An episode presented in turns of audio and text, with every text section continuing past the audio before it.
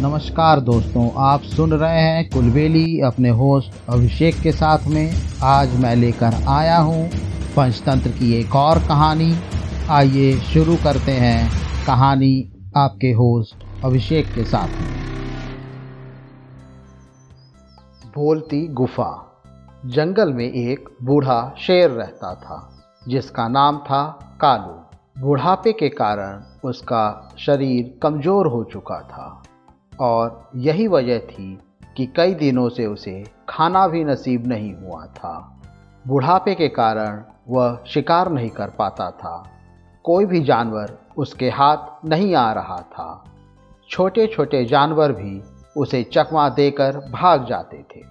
एक बार वह भटकते भटकते बहुत थक गया तो एक जगह पर रुक के सोचने लगा कि ऐसे कैसे काम चलेगा? क्या करूँ? किधर जाऊँ? कैसे अपना पेट भरूं? इस तरह तो मैं मर जाऊँगा। अचानक उसकी नज़र एक गुफा पर पड़ी। उसने सोचा कि इस गुफा में कोई जंगली जानवर ज़रूर रहता होगा। मैं इस गुफा के अंदर बैठ जाता हूँ। जैसे ही वह जानवर आएगा, मैं उसे खाकर अपना पेट भर लूँगा। कालू उस गुफा के अंदर जाके बैठ गया और अपने शिकार की प्रतीक्षा करने लगा। दरअसल, वह गुफा एक गीदर की थी। गीदर जैसे ही अपनी गुफा की तरफ़ बढ़ने लगा, उसने गुफा के करीब कालू के पंजे के निशान देखे।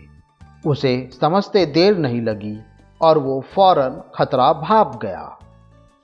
उसके सामने उसकी मौत थी, लेकिन सामने संकट देखकर भी उसने अपना संयम नहीं खोया, बल्कि उसकी बुद्धि तेज़ी से काम करने लगी। कि इस शत्रु से कैसे बचा जाए। उसके दिमाग में एक आइडिया आया।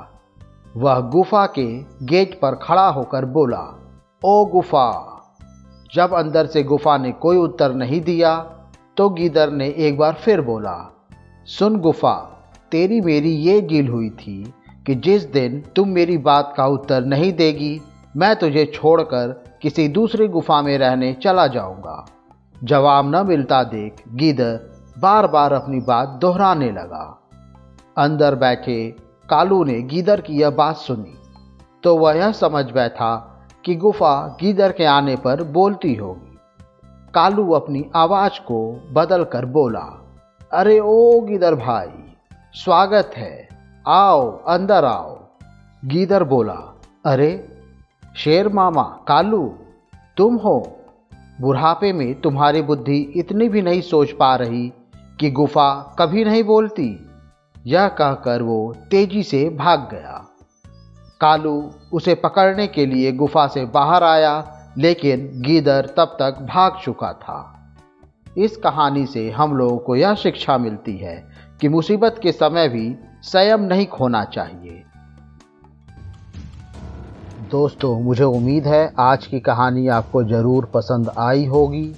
और रोचक कहानी सुनने के लिए हमें लाइक सब्सक्राइब और कमेंट करते रहिए। तब तक के लिए अपने होस्ट अभिषेक को आज्ञा दें। नमस्कार।